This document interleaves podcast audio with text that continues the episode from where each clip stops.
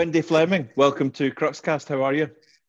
I am good. A bit nervous, but I'm good. You don't have to be nervous. You know, you don't have to be nervous in the slightest. This is going to be this is going to be absolutely awesome. Okay. Um, even though we're just here to talk about you and millions of people are going to watch this, you know, there's nothing to be nothing to be stressed. Yeah, about. that's what's terrifying. The people, the people that are watching it. Anyway. no, it'll be superb. So. um let's uh, let's I want to get round and circle back to how you're how you're coping with lockdown and all that. But something really interesting happened to me today. I had my first so I've been in a few offices since for meetings and things like that. Um, but today was the first time I out for lunch, a business lunch. I've never done that since the start of lockdown. Uh, and I met someone in Aberdeen. I met the the very nice uh, John Butler. For anybody that knows John Butler, the guy that's into energy transition, and we went to Food Story, and uh, it was a bit weird. Yeah, but you picked a good place. That's the only place I've been to in lockdown. Right. Okay in lockdown since lockdown. It's the only place I've been to eat since lockdown or for a coffee. They're they're they're trying really hard. They've got a really good system, but it's just mm-hmm.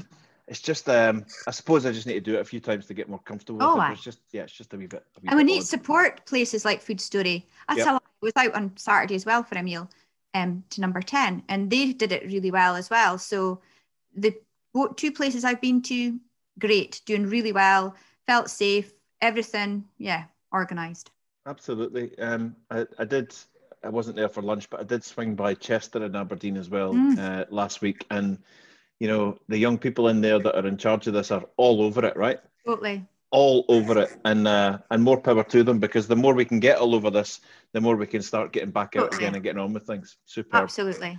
Well, listen, thank you for joining us. This is this is a, a, great pleasure for me. We are here to talk about something very close to your heart that you started a few years back now, and we're going to come back to that. So that is ditch debt with dignity, right? Yeah, absolutely. So we're going to we're going to come back to that because it's a fascinating story, a fascinating concept of how you come up with this and what you do.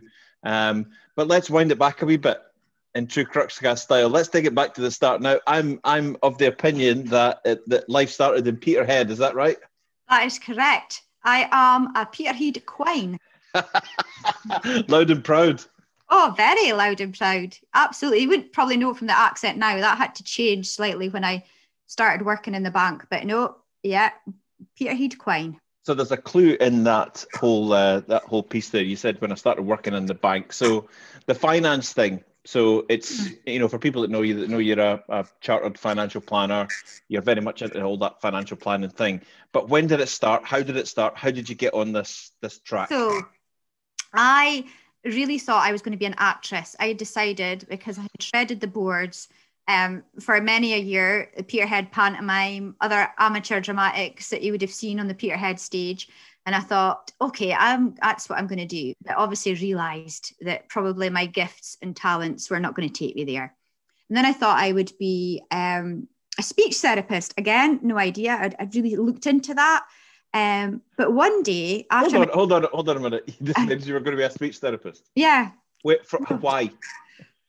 I think I had a friend who'd gone to speech therapy and found it. I've, I, you know what? I have no idea. I just found it fascinating, like voices and stuff, and yeah, really helped people. But I knew I wanted to help people, but I knew I couldn't be like a doctor or a nurse or anything that had to do with blood or puke because I wouldn't last two minutes. It would just be horrendous.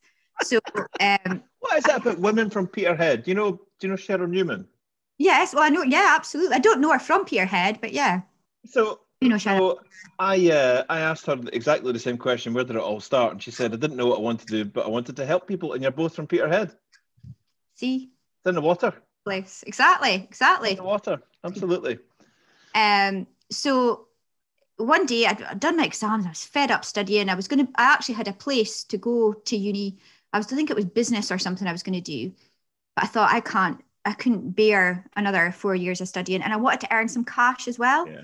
So I was walking um, in the reception area, Peterhead Academy, and there was this post-it note up on the board, which basically, I'm sure it was like really small, saying that they were looking for juniors for the Royal Bank. So I thought, I'll give that a go. I had no idea. And everybody says a job at the bank's a good thing. Um, at that time, they said, yeah, it's a really good training, it, you know. So I went for it, applied for it, interviewed for it, and got the job. So, so are you saying are you saying that a whole career and and not only a whole career, but actually inventing something really specific and something new and really helpful out of that career. Started with a post-it note. Yeah, because I didn't know what I wanted to do. And I'm not actually, believe it or not, I'm not that interested in money. Yeah, don't get me wrong. I like nice things now and again, but I've never been driven to have loads of money or to, it's really nothing, it's never fascinated me. But I do like helping people if I can. And right. the training at the bank was amazing in those days. Yeah. In a three day course to learn how to answer the phone. It was epic. Um, so yeah, I just it, I, I really enjoyed it for the first 10 years. I, I ended up working for the bank for 13 years. And Thank I would first 10 years were really good. And then it went Pete Dong. Because they started to put profit before people. And it started to really grate me that every single morning they would huddle you together and all they were interested in telling you is what the share price was and if it had gone up two pence or down two pence. And to me you know that was pointless. You know more importantly what are we doing about the shro- you know the loads of people that are going out the back door? You're only interested in bringing people in the front door. Meanwhile you're not caring about the people that are already in here or that are going out the back door. So i really um, i think it was 2001 definitely was 2001. I'd had my youngest son then in the April. I went back to work basically two weeks before 9 11. Um, I remember that vividly. And then the November of that year, I had this just decision. I it was like a absolute cast iron decision. I was leaving, and I did a really good job. I earned more than my husband at that point. I had a company car. I had um, private health. I, I, really, you know, everything. And I just was like, I cannot do there. It's, t- it's taken my soul. Um, right. And a guy offered me a job to work with his business, a financial, well, to train as a mortgage advisor, a financial planner, whatever. And I just took a leap of faith. Um, I had really no idea where we were going. Bless that, he had a B bonus at work. So we got a wee bartered fiesta with that. And off I went on this adventure. No idea where it was going, but I was giving up a pretty decent job just to go and do this because I just couldn't do it anymore. It was actually killing my soul. Right. Okay. Okay. So you take this leap, leap of faith mm-hmm. and walk out of something which is really secure. I mean, I mean, had you just had you not had these wobbles about about prioritizing uh, profit over people and things like that, and mm. and and seeing what was going on, it's possible that you could still be there, right? Absolutely. Just, yeah. yeah, absolutely. It was and a climbed the ladder. Yeah, and great people and some of the people that I met there are still my best friends. You know, I, like it, lovely people, great times, great laugh. Um, but it was weird. I just my it, it was it was just I couldn't do it anymore. No. Um, so you go to work with uh, with uh, with the new companies, looking at new and different things. Um, something must have happened where because there are many people in financial advisory roles, financial planning roles that go on and keep doing that. More financial planning more financial advisory blah mm. blah blah. But something this this thing about wanting to help people came through yeah. quite strong with you right? Yeah so i spent at various firms um so 2001 um right through to probably 2008 I, that's when i studied really hard. I've always felt i put it on a post today i, I always felt like a round peg trying to be squished in a, a, a square hole. Um, in financial advice. I don't know why. Um, I've worked with some lovely people. I've worked with some shady people. Mm-hmm. Um, so, but I just never felt I fitted in. I never felt that what, you know, I loved financial planning. It is absolutely the key to a lot of people making sure that they're um, doing the right thing. So I, I love planning. I'm um, evangelical about it, but I wanted more. I wanted to create I don't know, it was like a well being. I wanted, I've worked with people or I have advised people who have next to no money, um, next to no income, and are perfectly content in life. Um, some people have got next to no money who it's horrendous for them, but I have worked with people in low incomes and worked in low income areas, perceived low income areas, who are absolutely content with life. I've also worked with people or advised people who have sold businesses and had millions in the bank and they're miserable. You know, they aren't content. I remember one guy who sold a business and his biggest worry was losing this money or what to do with it. And, and he was losing sleep over that. And it was the most amount of money he'd ever seen in his life. So it intrigues me that you can have wide range scales and it affects people so, you know, their emotions so adversely or it can affect you. And mm-hmm. it's often not to do with the money, it's to do with how you are as a person or what your contentment is. Don't get me wrong, I believe everybody needs a certain level of income mm-hmm. to thrive, to be able to put a roof over their head, food on the table, and to look after their kids if, if they want kids. So there is a certain level that people need. Um, and that can be different for different people. I call it your X factor. Different mm-hmm. people, X factors are different depending what their enjoyment is. But there becomes a point when any more money is not going to affect, you know, I don't think it's going to affect your contentment. Um, no. So that has intrigued me. So I've studied a lot about that. Um, the advice stuff I loved. I, am passionate about pensions. Pensions are beautiful things. Um, but I stepped away from advising on them now. But I, you know, I spent a long time evangelizing about pensions because they can you just hear all the? Can you, if you just listen, you can hear all the pension advisors all. Going, no, yeah! they're amazing. they're, they're like their tax efficiency of them, the flexibility of them. They're just beautiful things. But I, I, I've given that up, and I had a great job. But again, this year I was dragged away from that because it was not where I was meant to be. There's always been this thing. I actually feel I now am where I'm meant to be. I would say this. So, so, so this year, for the first time, yeah. you feel as if the, the you've this the marble's fallen into the slot. Um, Absolutely. Um, so just just let us. You, you, did a bit of work with various different companies when you left the bank, but then suddenly um, in 2014 you officially start. Yeah. Ditch Debt with Dignity, right? Yeah. So can you, for people who don't know about this, some people will know because a lot of people know you, a lot of people know your husband as well, Zach. Big shout out to Zach Fleming. More people know him.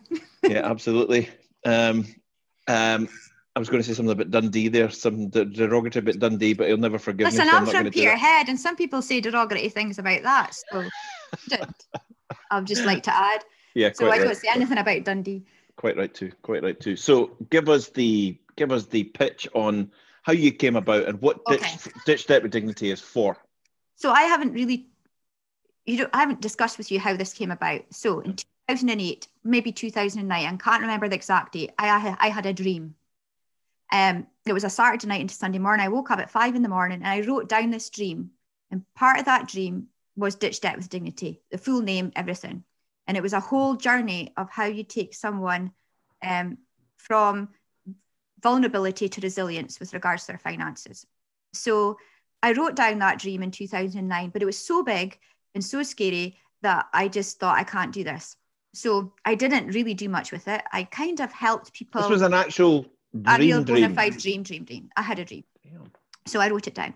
I know uh, that's what worries me. People look at this going, just cart her off now. So um, through my work as a financial planner, though, um, I had come across people who on the outside look like they're financially stable or even affluent because of the cars they drive, the houses they live in, um, you know, their lifestyle would look to the outside world that they had it all. But privately, they were in financial crisis. So I had done a bit of that in the past, but the name for a charity or setting up a charity had never been a thing. And then I had this dream. So I didn't do anything with it. I mean, I'm a wifey Bridge had Dawn, you know, I was busy ferrying my kids to school and just, you know, working away, doing my finance thing. But so the thought of setting up a charity was way too scary. In 2014, I finally got the courage, um, with the help of some others, a couple other people, because you need a minimum three trustees. And people have come and gone and they have supported me through this. And I have made mistakes and I have, you know, hands up. But people have come alongside me at various points that have got us to where we are now. So I sat down, I was sitting at the radiator across there with the application form. Now, a debt charity now has to be authorised by the FCA. It didn't used to be the year before, like 2013, but it moved that it had to be authorised by the FCA. And I had been told because of the change in the legislation, it probably was going to take us a year to 18 months to get registration. That was fine by me because I right. wasn't ready to have a charity. But I knew in order for us to help as many people as possible and to try and get some funding, because it, it costed about two or three thousand a year, three thousand pounds a year to set up the charity. I'll never earn a penny from ditch debt. So part of the dream was, Wendy, you'll never earn a penny. Whatever happens, just know this you'll never earn a penny from the work you do there. And that's cool by me. Not often as cool was that because I've given up jobs that have paid good money because I have to come to this job. That's cool. It'll work out in the end. I know it will. So um, did the application, sent it off, and thought, fine, I'll worry, I'll chase it up in six months' time. Six weeks later, I got a letter to say we were approved. We ha- I had a charity. So I was like, wow. oh. and it was like when we took our eldest son home, Kieran. And I remember Zach and I coming through the front door with the, like the thing, you know, um, and put his car seat down in the living room, and we just looked at each other, and I'm like, do we just leave him in there until he's six? Because I have no idea what I'm doing. Not a Scooby.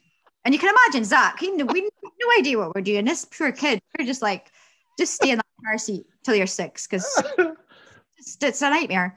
But we got there. He's 22 now, so he's survived. He did well.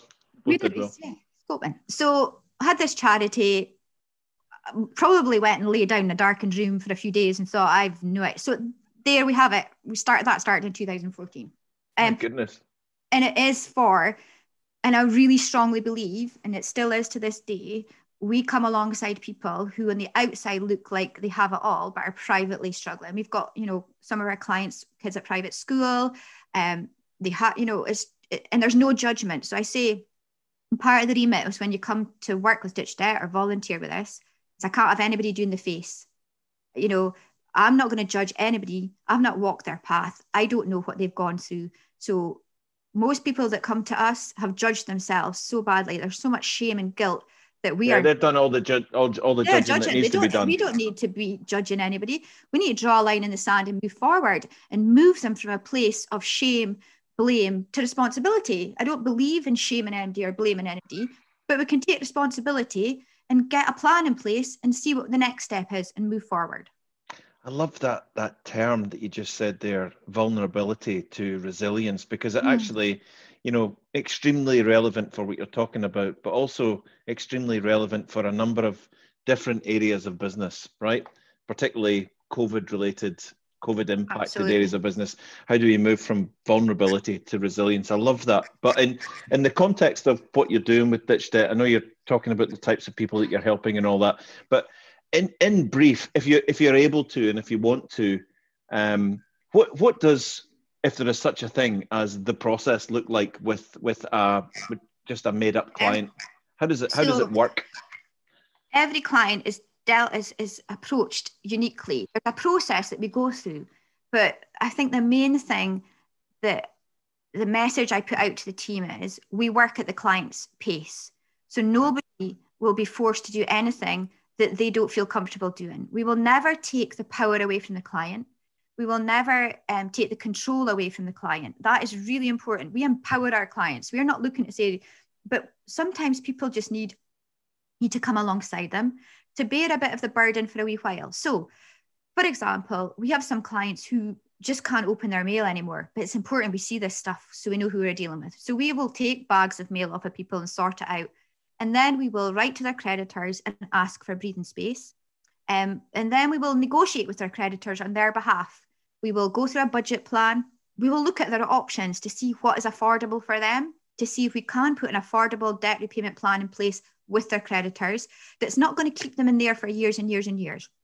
So, if a client's debts are at a level where it's not affordable to repay it on an agreed terms with the interest frozen and the charges frozen, if it's going to be too long, then we do look at other options. Now, we don't um, provide those other options but we have links with and referrals with agencies that can actually help people. Again, charities um, and other agencies that can help people go into other options. But for us, the majority, all the clients we work with, we get them into an affordable, um, flexible plan with our creditors. And the creditors, we find them really easy to deal with, especially just now. Creditors have been told that they have to treat their customers fairly and that their customers are vulnerable and they have to be aware of that. So we do all that. We do all the um, mediating between the creditor and the client. And then we meet regularly and we support them.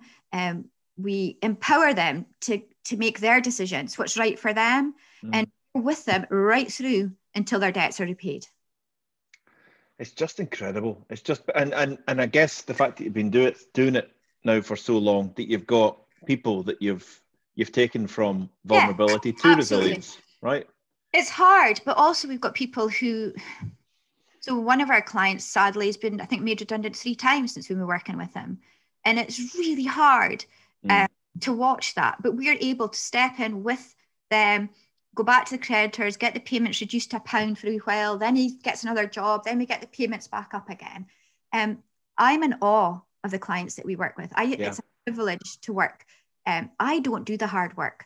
They do the hard work. And it's really, really hard. One, to get over maybe a feeling of shame or guilt and to ask for help, particularly if you're earning 150 grand a year and you've looked after your family since you've left uni or whatever, and you provide for your family and you provide for your kids, and everybody looks to you as a provider to find yourself in a situation where you really can't do that anymore because your credit cards are maxed.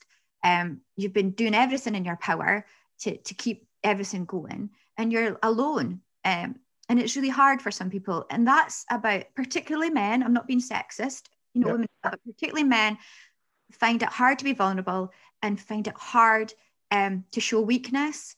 And not that I think it's weakness to ask for help, it's actually really brave to actually ask for help. Um, so yeah, I, I, I, anyone who asks for help from us, I, I applaud them because it takes a huge amount of courage to ask for help. No, absolutely. It's um, it's you know, it's the bravery part comes from from from saying, ah, just I need to talk to someone about this and I need to get it out there. That's the brave part. It doesn't take bravery to stay quiet about things. It takes bravery to front up to issues and all of that. So so you are when people are feeling really wobbly and got themselves into a position, you're a handrail, a support, Absolutely. a crutch, and allow people to get um, a hold of a situation which might totally. be spiraling out of control and probably is, right? Absolutely. I think it's absolutely fabulous. Um, you're, you're doing other things as well, but ditch, yeah. D- ditch debt with dignity is a core of what you so do. So I right? do um, ditch debt with dignity sort of two days a week currently. It is my priority. We've been very fortunate to be given some funding by the government to um, do a couple of projects that we're working on, which I'm really excited about. We'll hopefully be able to release them, you know, by the end of the year, one project next year. I'm all about trying to give people the fishing rod, not the fish. So it's all about trying to get tools and things out there that can empower people to, to, to help themselves, although we will always be there if they need us. So when we work with clients, we are not looking about them becoming dependent on us. We're gradually, you know, as their emotional state gets better, as they're able to sort of see the wood from the trees, they very much make more decisions around things. We're there in the background, but you know, I suppose it's like stabilizers on a, a bike. Yeah. You know, just and sometimes so we need to put the stabilizers on again, and that's cool. Um, but it's really trying to eventually take the stabilizers off. So I do that, but um, I had to give up. Sadly, give up. Not sadly. Um, I loved my pensions job. I've just left a job with um, my hero. I, I can't believe this time last year, August last year, um, a guy called John Reynolds, who is um, the pension professor, asked me um, to come and work with them. And I had just given up the, the job before, which I loved. And I loved the people that worked there. And it was really hard for me to walk away from that, but I knew I had to focus on other things. But John out of the blue offered me this job. And I said, no, I can't do this because I'm off to do this adventure, you know, the dream I had and all the rest of it. And he's convinced me that I should come and work with him. And it was amazing. And, and I kind of said I would stay till next year, but bless him, in a meeting that we were having in August with all the team, I just had that feeling again. And I thought, and poor Zach, I phoned him and I said, I'm going to have to leave this job. And it was good money and I was doing what I thought I loved. And I did love it. But I just knew in my heart of hearts, it was, Wendy, you're nearly 50 next year. You have to actually get on with the vision. So I did. So I've now, um, I've actually given up my advisor role or my registration that I've had for 20 years, although I'm still a quali- I'm still chartered and certified, but I'm not I can't give regulated advice, which means right. essentially sell a product. I can't, I don't do regulated advice. But I work with people and I work with advisors. So I work with financial planners, which I love to encourage and coach and mentor them because I've been there. And I also work with people who feel financially vulnerable, even though they have money. Um, maybe someone who's divorced, bereaved, is making a big life decision. Um, so I work with them in that period. It sometimes it, they are not ready to, to get advice or be with an advisor because they've still got a lot of stuff in their head they need to work out. They, they don't yeah. feel confident in themselves to make financial decisions. And it's important that someone feels confident with their financial decision when they're working with an advisor. And advisors are really good at that as well. But I've really sort of refined a program. It's a more in depth mentoring and coaching program that I've been working on for the last five years, which is not about advice. It's this bit before the advice, which is, you know, solid financial foundation, looking at what they want out of life, and it goes into a lot of depth. So I'm really enjoying that, and I do that sort of a day or two a week. Um, and the third thing, which is not happening until now, I've been working on this thing for the last five years called Financial Works. It's a social enterprise. Zach and I have been working on it together, um, which is about financial education for um, young adults, um, children and young adults. But that's had to be kind of put on, not on hold, well, it isn't on hold until January next year, but we've got really exciting things happening there about SQA qualifications, um, really empowering our young adults and children uh, to build a solid financial future, um, you know, empowering them through education, knowledge, etc. Um, but again, that's that's going to be next year. So yeah, that's that. So we we will we will um, tentatively book a, a Cruxcast next year to talk about. Is it financial works? Did you call it? Yeah, it's financial works. Yeah, financial works when it's With when it's X. when it's when no, it's ready. It's going to get noisy. Really sorry. I did warn you. This was that's gonna, all right. That's the dog right. has appeared back from with my friend. The dog. We are we are dog friendly at Cruxcast. Yes, dog fine. friendly. So I'm sorry about the woofing in the back. No problem. No problem. Hey, listen, we got the message across. Um, so listen, if this is about if there are people and you know it's it's easy to say that there there are people who it, this whole situation's been exacerbated a little bit with oh, COVID and all of that right? So horrendous. it'd, it'd, be very easy to say phone me and i'll fix everything. But if you work with people who are financially got themselves into a, a vulnerable state with finances right? Yeah. What are you urging people to do? If you could stand with a megaphone and speak to all of the people yeah. that, that, could, that are so, in that position so what is one thing that they could do to just just settle themselves so, a little bit. what they need to do is try not to panic and breathe. It's always i always say to people just breathe stand up and breathe. Somebody told me if you stand up and put your arms like that okay. and just go like that and breathe. Okay so do that. The second thing i would say is please don't hide away from it. So creditors currently want to talk to you. They, they should be nice to you and understanding. So tell them, phone them. If you are able to, phone them up. If you're not able to, and you need somebody to do that for you, email advice at ditchdebtwithdignity.com or go to our website, new website launching tomorrow. Nice. Uh, so, um, didn't even know that. This is beautiful. Yeah, new. And I know. Well, I didn't. So, luckily now it's not just me, thankfully. There is a team. So, I was advised today that the new website's launching tomorrow. We've got a, a really good team. Cool. So, um, advice at ditchdebtwithdignity.com if you can't face phoning them. The main thing is your creditors, like anything, they just want you to communicate with them. They will be understanding initially, or but quite a lot in the current situation, they're going to be understanding. So communicate with them, tell them where you're at, and ask them what the options are. Now, you can some creditors will let you pay a pound um, you know, for six, maybe 12 months if it's credit cards.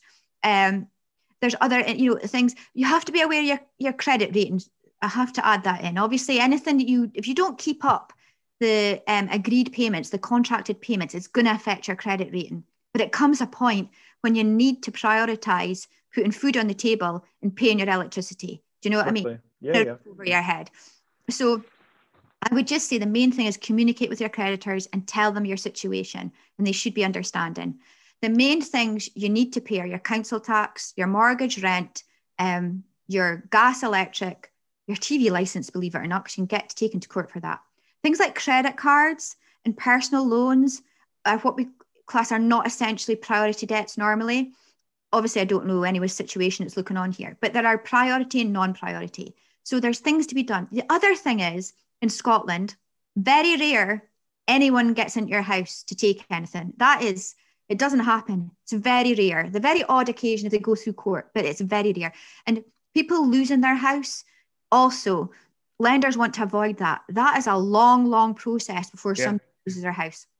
So, but if anybody feels that situations occur, ask for help.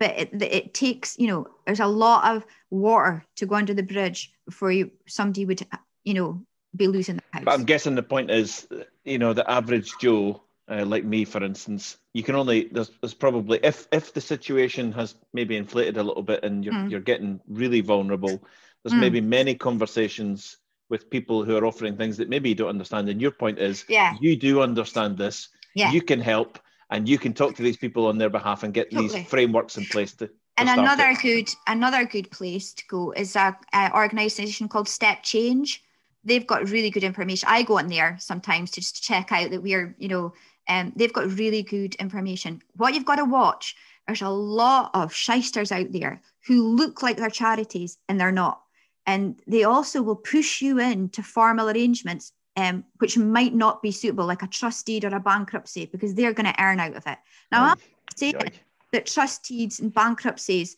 don't have their place. They absolutely do for some people who Mm. have so much debt that they need a clean slate.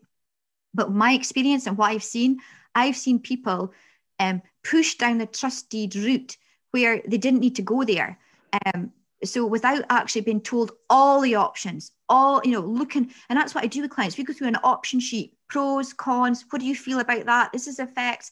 This is the steps. We go through a decision tree so it's very important you just and i know when you're panicking you just want it fixed you just want it done you just want Yeah. it to go away so take your time pause you can get breathing space from your creditors and take your time to work out what your options what the right option is for you I, I think that is a brilliant place to end this. Um, this is this is fabulous, and I guess just just just sing out the website once more, will you? The the Yeah. website for so it's www.ditchdebtwithdignity.com and the email address is if you're struggling in financial crisis and you just you know you need some support a listening ear no judgment and totally confidential. Nobody ever knows who deals with us. It's so important. I mean i was speaking to the girls today. It's a ring of steel in our office. Nothing. Nobody knows who we deal with. And it's advice at ditchdebtwithdignity.com brilliant. Wendy, we are going to leave it there. the dream had been given me a slightly shorter name because it is half a long, but that's for the dream. it was the dream. It was the dream. it was like, oh It, was the dream. Do you ever wonder if you're still asleep? No, sometimes go to sleep because it's like too much. No, yeah, no, it's too. It's it's good. It's a privilege. It's good. No, it's it's brilliant, and what you do is absolutely fantastic. Uh, Listen, listen. Thank you so much. I hope this gets out to people because I, I know that you want to help more people. Yeah, That's absolutely. what you want to do. Um, so you won't be bothered in the slightest if the phone or the emails ring off the hook. That's, that's email, great. email, please email. We're here. Absolutely. Listen, fantastic. We're going to check in with you at some point later on um, to check out about financial works for young people, which is really cool. Uh, but thank you so much for joining us today. It was brilliant. Thank you. Thank you. All right, we'll see you soon. Bye bye.